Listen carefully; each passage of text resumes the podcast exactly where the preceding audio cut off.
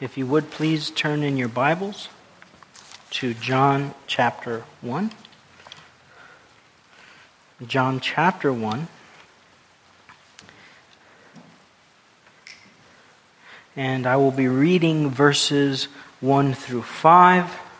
Uh, please stand as you are able for the reading of God's Word.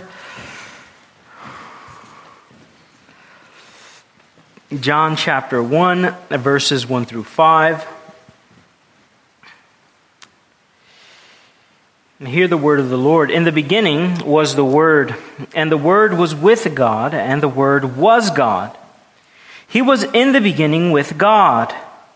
All things were made through him, and without him nothing was made that was made. In him was life, and the life was the light of men and the light shines in the darkness, and the darkness did not comprehend it. Amen. You may be seated, and let's go to the Lord in prayer.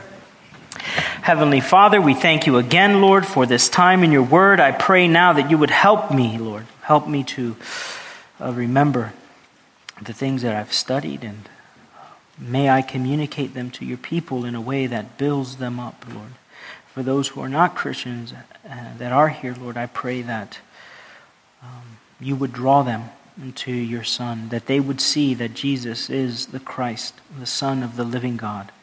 We ask these things in Christ's name. Amen. 1 Corinthians chapter 2 verse 14 Paul writes The natural man does not receive the things of the spirit of God for they are foolishness to him. Nor can he know them because they are spiritually discerned.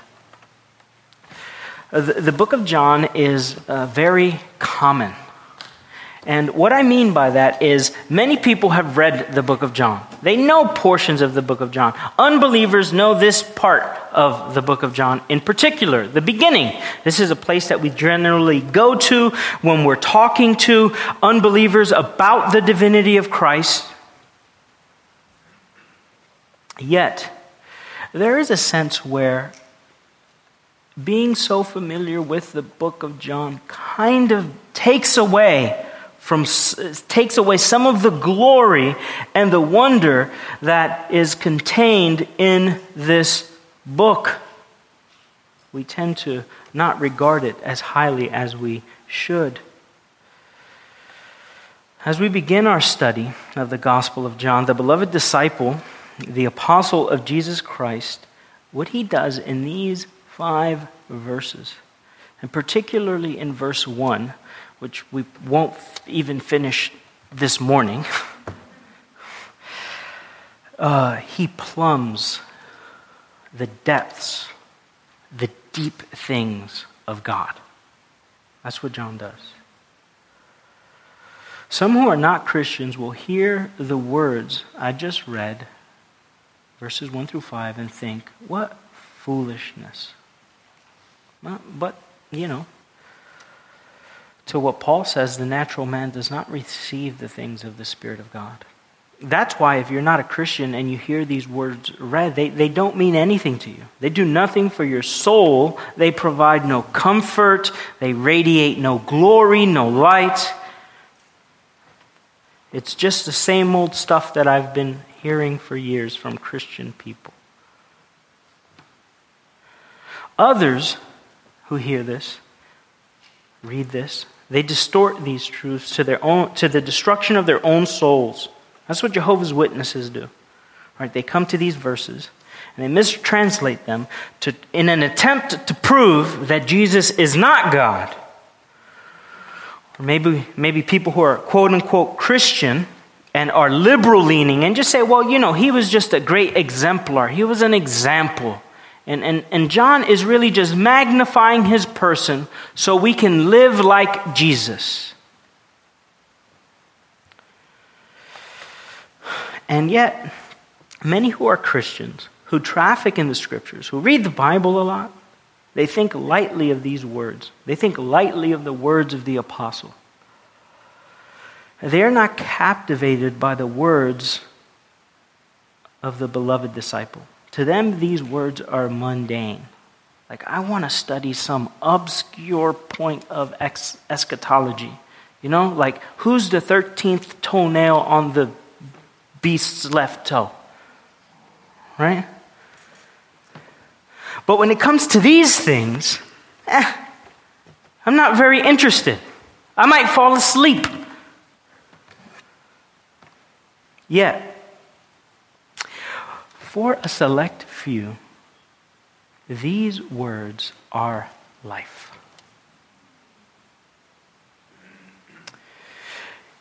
You know what the difference is, right? The, the difference really is the backdrop against which you read the words. I was having a conversation with, with someone this morning, and you see we painted this here, right? So there's the backdrop there. There are going to be some words there, and they told me that black letters might not look good there. We'll see. Maybe they will, maybe they won't, right? But that backdrop helps us, let's say they look good, the letters that were up there from the psalm. Be, what was it? Be still and know that I am God. You sh- y'all should know it because you see it more than I do. That backdrop might be very suitable and it will highlight those words and help you see them clearly. And to a select few, there, there's a backdrop to these verses. And to that select few, it's, it's the crimson, dark backdrop of their own sinfulness. That's the backdrop. The canvas upon which these words are pasted is their own sin. Not the sins of others, mind you. Right? It, it's easy for us to read the Bible and to look at somebody else and say, man, he needs this God. She needs this God.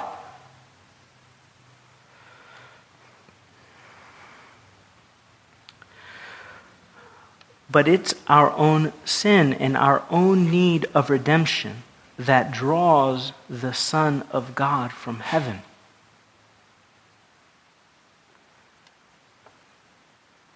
It's men and women who read these words with a heart that cries like the hymn writer wrote. And can it be that I should gain an interest in the Savior's blood? Died he for me who caused his pain, for me who him to death pursued.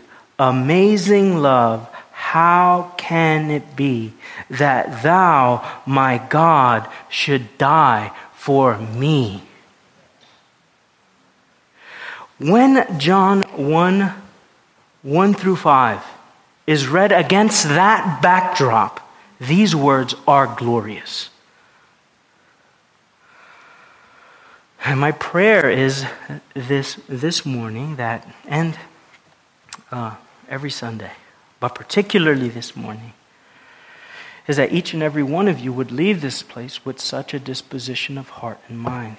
That you would, and can it be that the Son of God would come into the world not just to save sinners generally, but to save a sinner like me.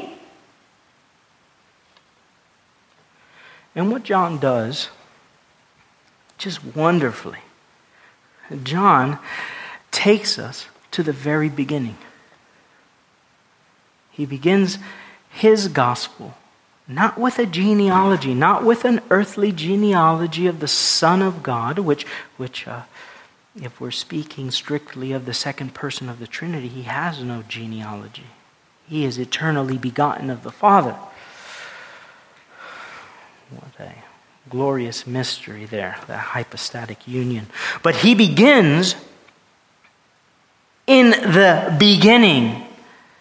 The historical record of the creation of the world begins with these words In the beginning, God created the heavens and the earth. Genesis 1 1. And John says, In the beginning was the Word.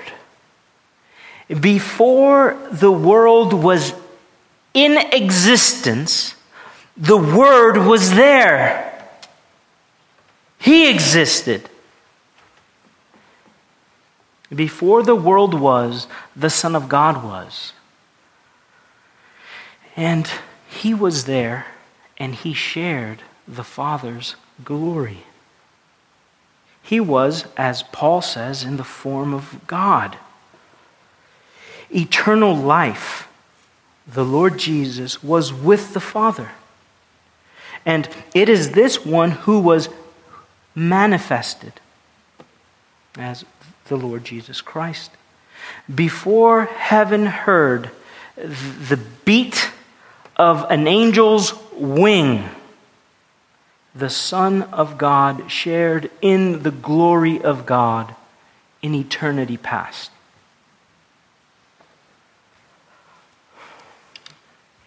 We, we can't we can't really capture how awful that is in the good sense of awful. In an absolute sense, eternity, because that's what we're talking about. We're, to, we're, we're, talking about, or John is, is informing us, that in eternity past, the Son of God was there. And in an absolute sense, eternity is the realm in which there is no beginning and no end. If we are thinking about time, eternity is beyond time. God is not bound by time. Nothing constrains God. We live inside of all kinds of constraints. Like time binds our existence. How old are you? That's, that's how you are bound by time, one way. When did he die? How you are bound. How long have you been married? How long have you worked there? How long does it take to travel to Florida? right? All bound, we're, we're bound by time. Yet God exists outside of that. He is not constrained by time in any way.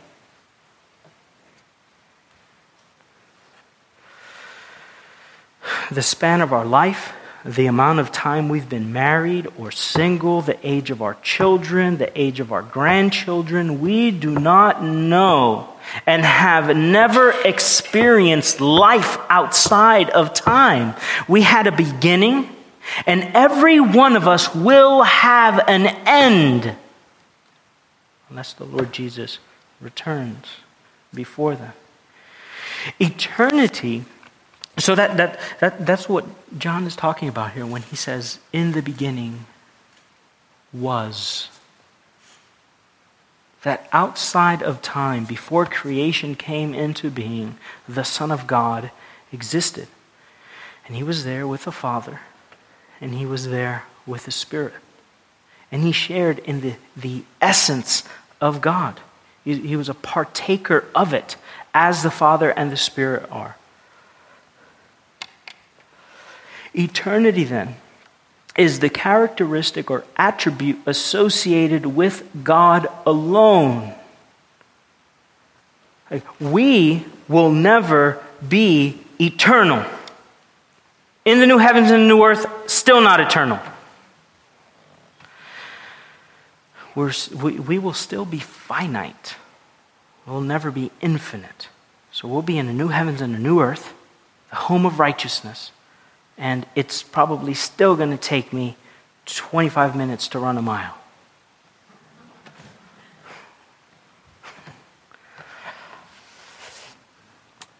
Eternity applies only to God in another way as well.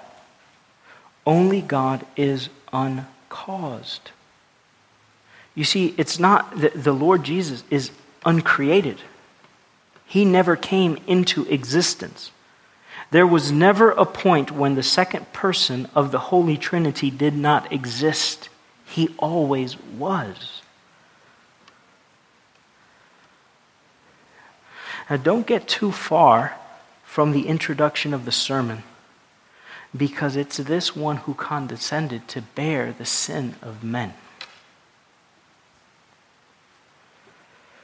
No one caused the Word to be.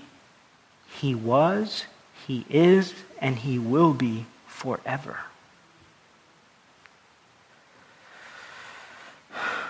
Psalm 90, verse 2. Turn there.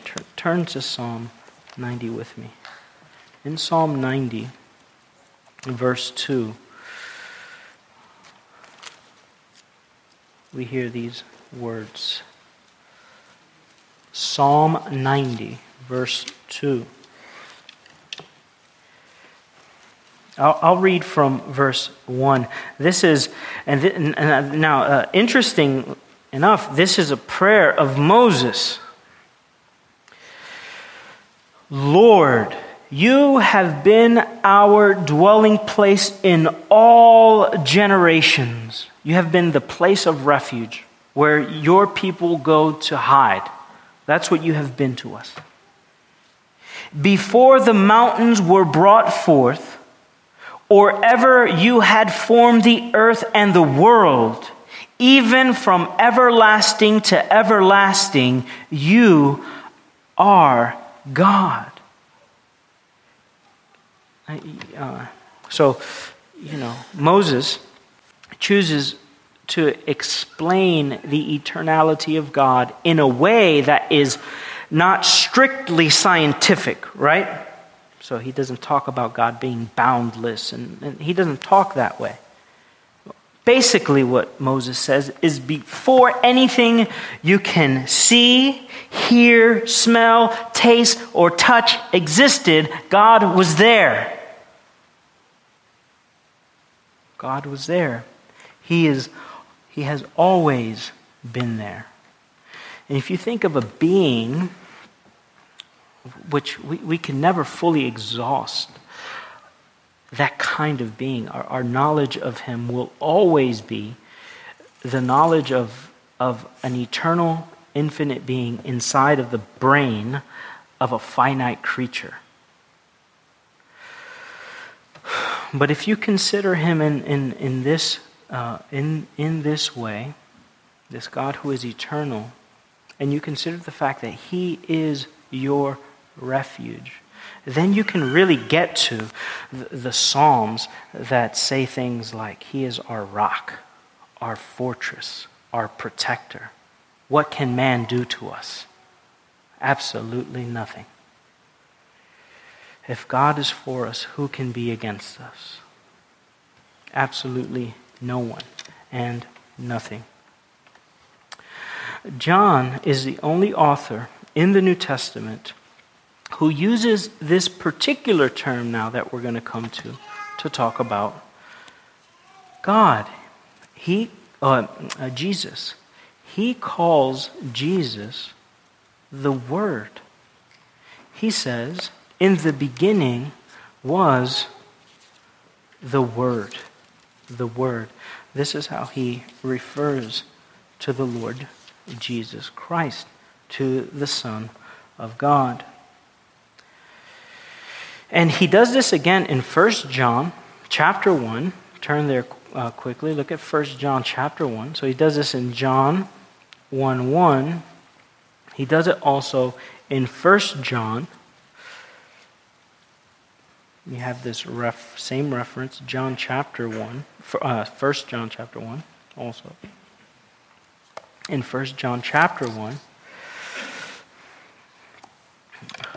beginning at uh, verse 1 that which was from the beginning. 1 John chapter 1 verse 1 that which was from the beginning which we have heard which we have seen with our eyes which we have looked upon and our hands have handled concerning the word of life So in, in, uh, in John 1 1, the Gospel of John, John begins with the existence of this one, the Word, before time began. And then in 1 John, what he does is he speaks about this one who was from the beginning, and he speaks of his incarnate form so that he's palpable, right? John knew how his voice sounded.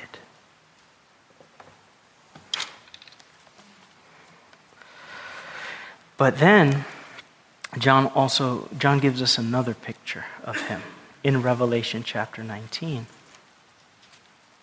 In Revelation chapter 19, uh, this is the picture that we have. Look at verse 13. Revelation 19:13. Here, this is the Lord Jesus, and he's coming in judgment. He's coming to judge the world. He was clothed with a robe dipped in blood, and his name is called the Word of God.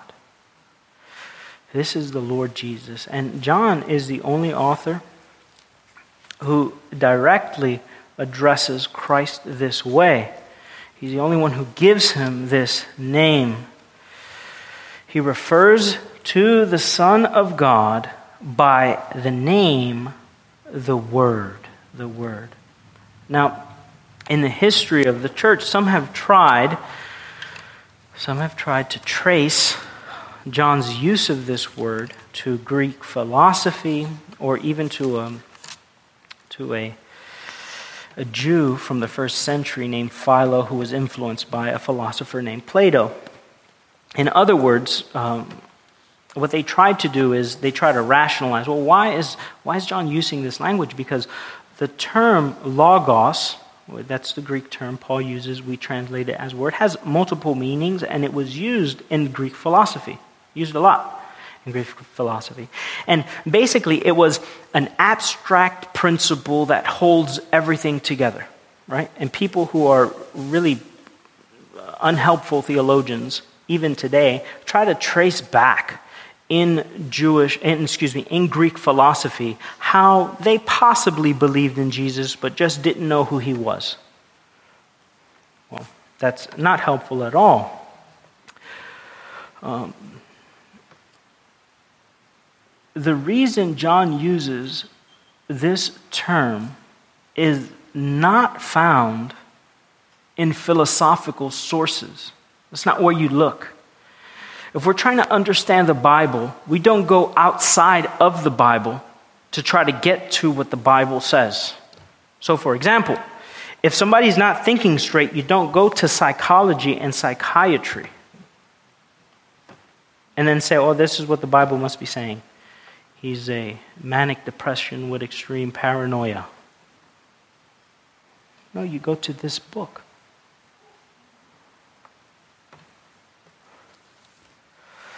And when we're trying to interpret words, clauses, phrases, the best place to go is the Bible. Though John may have been familiar with philosoph- the philosophical use of the term, there is another source that John had at hand. John's use of the name, Logos, word, to address the Son of God is found in the Old Testament. And the, all we have to do is, uh, interesting, there are other words for word in Greek, right? At least three or four others, depending. And he could have used any one of those, but he uses this one possibly because he is writing to Gentiles, right? And he wants to capture their attention. Well, John's a good writer, so he wants to do that. Yet, in the Old Testament, there is a word for word, the, that, the Hebrew word is davar. And the word davar is used, uh, let's see how it's used. Look at Genesis chapter 1, because it's used there.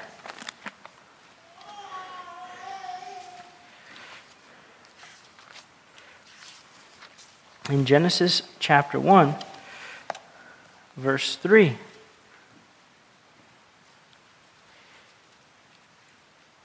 And God said. And God said. Verse 6 Then God said. Verse 9 Then God said. Verse 11 Then God said. You get it, right? That's the verb form of God said. God said. In Genesis, I mean, excuse me, in Psalm chapter 33, in Psalm chapter 33, and this is, you know, uh, I, I, use different translations of the Bible myself, but, you know, this is one of the reasons I like the King James and the New King James in particular, because they get the translation of this verse right. Psalm 33, verse 6. So, Genesis chapter 1, this word devar, the verb form is used. And now it's used here also. Psalm 33, verse 6. By the word of the Lord the heavens were made, and all the hosts of them by the breath of his mouth, by his spirit. The word there is ruach, which means spirit. So here, in these two verses, and there are other places that make the same point, the word is closely joined to, it's related to, in the Old Testament, to the creative power of God, to creation itself, and particularly to creation out of nothing. Ex nihilo, right? Uh, we all know that term, where God creates out of nothing. And what does God use to create out of nothing? God uses the Word, the Word. But not only in creation does this term come up, the word devar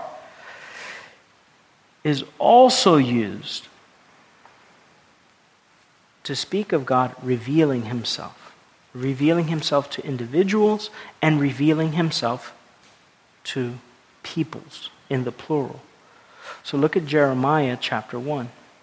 Jeremiah chapter 1.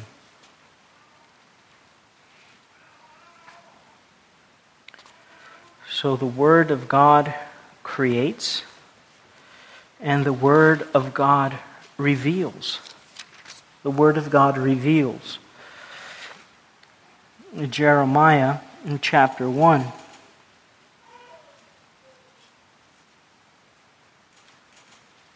Then the word of the Lord came to me, saying, Before I formed you in the womb, I knew you. Before you were born, I sanctified you. I ordained you a prophet to the nations. How does God reveal himself to Jeremiah? By means of his word. God reveals himself by means of his word. Look at Isaiah chapter 9. Isaiah chapter 9, verse 8.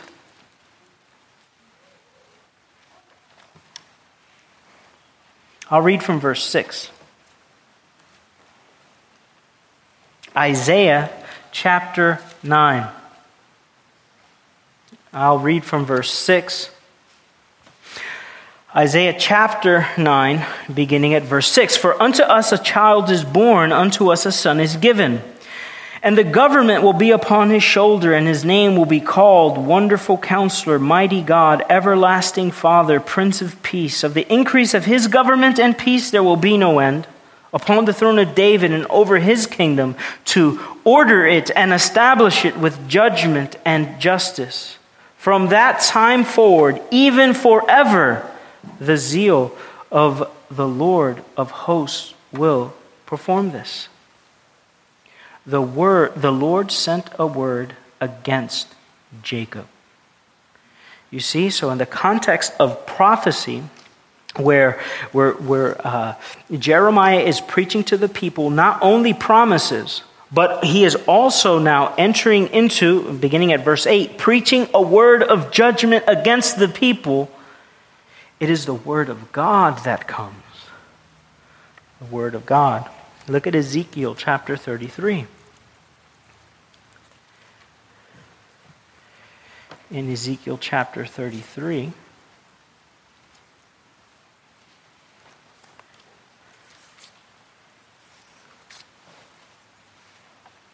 And verse 7.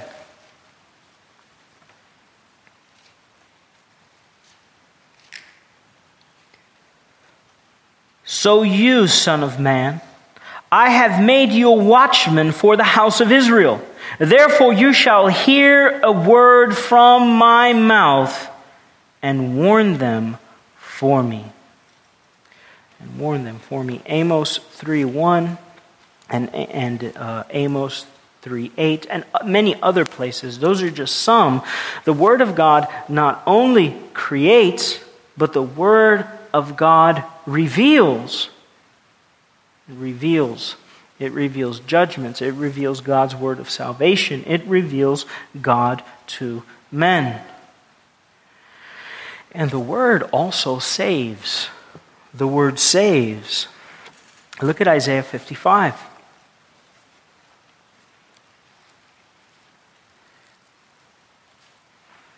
In Isaiah chapter 55,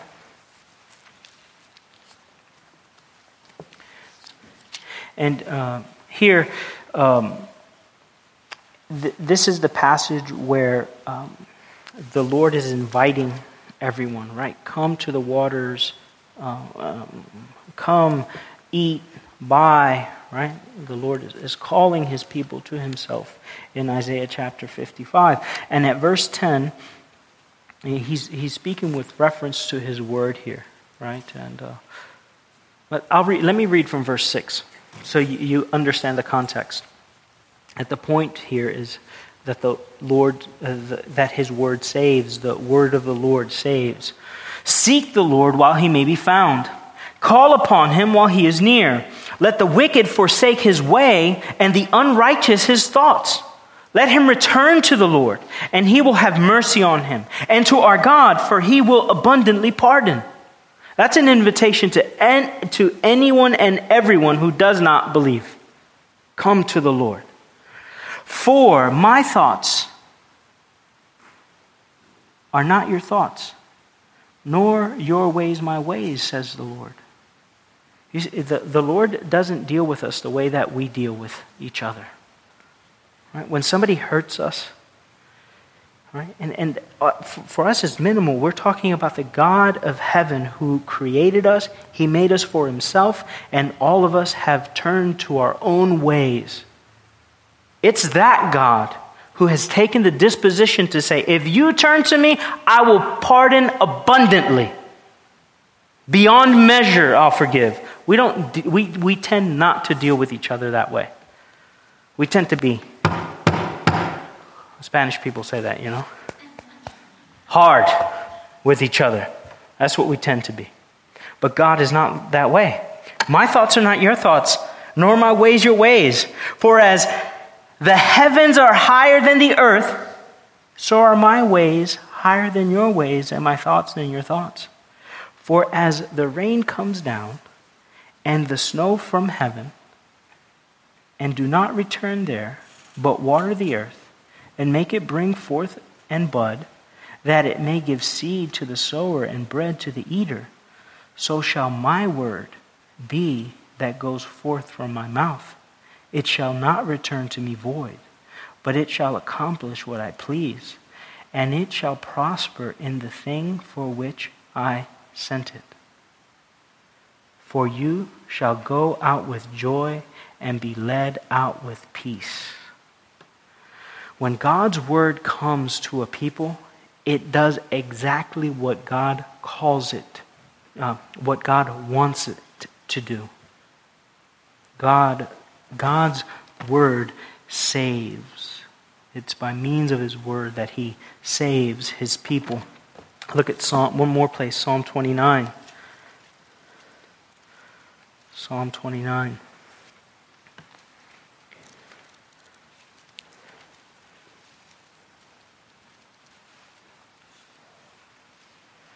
Psalm chapter 29, beginning at verse 3. The voice of the Lord is over the waters. The God of glory thunders. The Lord is over many waters. The voice of the Lord is powerful. The voice of the Lord is full of majesty. The voice of the Lord breaks the cedars. Yes, the Lord splinters the cedars of Lebanon. His, his voice is powerful. He makes them also skip like a calf, Lebanon and Sirion like a young wild ox. The voice of the Lord divides the flames of fire. The Lord speaks powerfully, He, he terrifies nations. The voice of the Lord shakes the wilderness. The voice, of, excuse me, the Lord shakes the wilderness of Kadesh. And, and you see here the parallelism between the Lord Himself and His Word the voice of the Lord does this, the Lord does the same thing. The voice of the Lord makes the deer give birth. Imagine that. You're so afraid of somebody, you give birth. You, it's pretty, pretty intimidating presence. and strips the forest bare. And in his temple, everyone says, Glory. Now, now listen to this. The Lord sat enthroned at the flood. This is why he was talking about waters at the beginning of the psalm, because this is a psalm about God's judgment. And how does God come in judgment? By means of his word.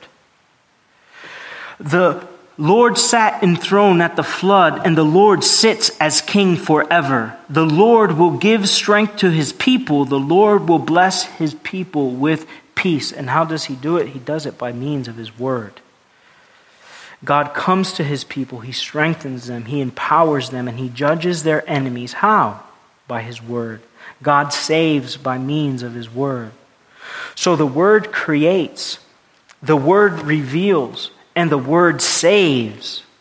What John is communicating by ascribing this name, the Word, to the Lord Jesus, to the blessed second person of the Trinity, is that all of these faculties of God, all of these things that God does, these things will ultimately be accomplished in and by the Lord Jesus Christ Himself.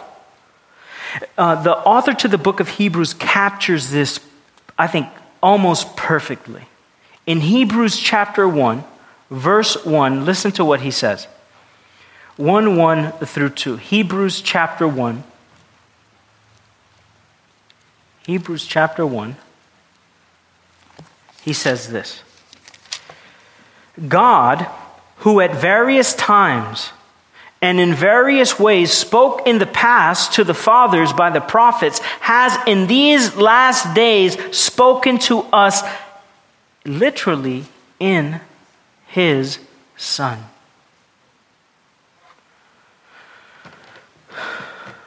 The people of God from of old have anticipated a new creation.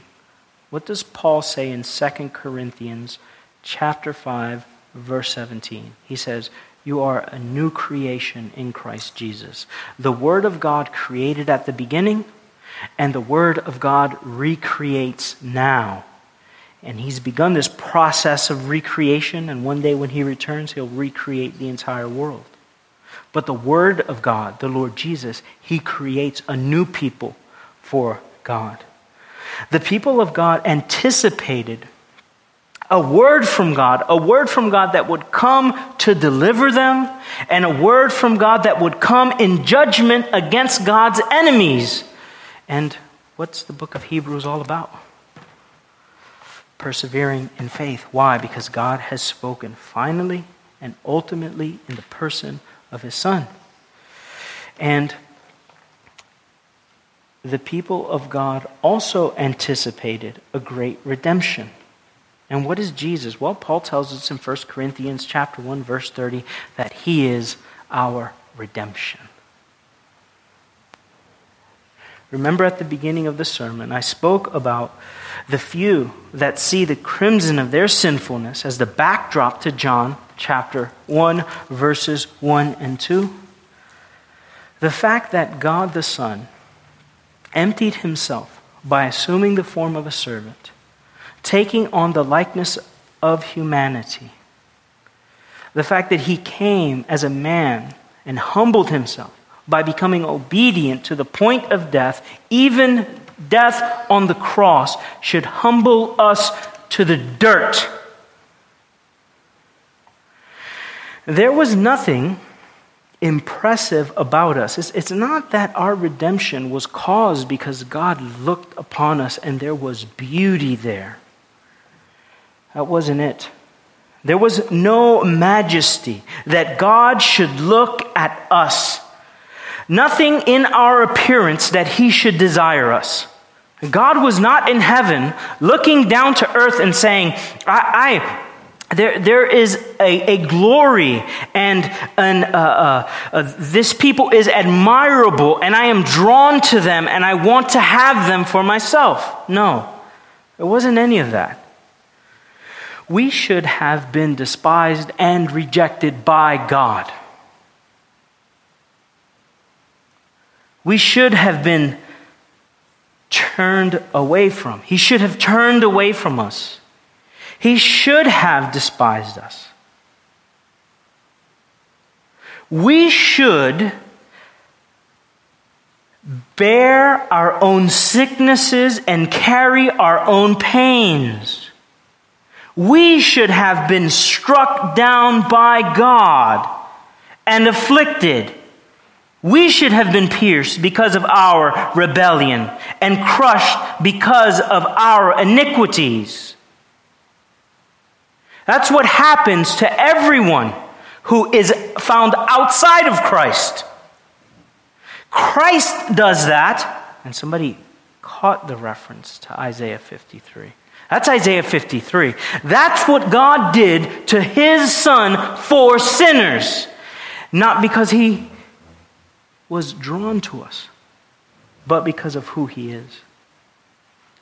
The Lord has punished the Word his only begotten Son for the iniquity of us all. These verses, John chapter 1, verses 1 through 2, laid upon that crimson backdrop, should, should open your eyes to the mercy, the grace, and love of God for sinners. God loved us and gave himself in his Son for us that we might have fellowship with him. And John opens his gospel by telling us that this word, who was from eternity, has come into the world to save sinners. Next week, when we come back to verse 1, we'll look at the phrase, and the Word was with God. And I, I think that's the only phrase we'll look at next week. But this morning, I would exhort all of you if, if you have believed in the Lord Jesus Christ, if you've turned from your sins and you've believed in Him, uh, you should praise God that uh, He was gracious and compassionate enough to send the light of the world into this world that you might have life.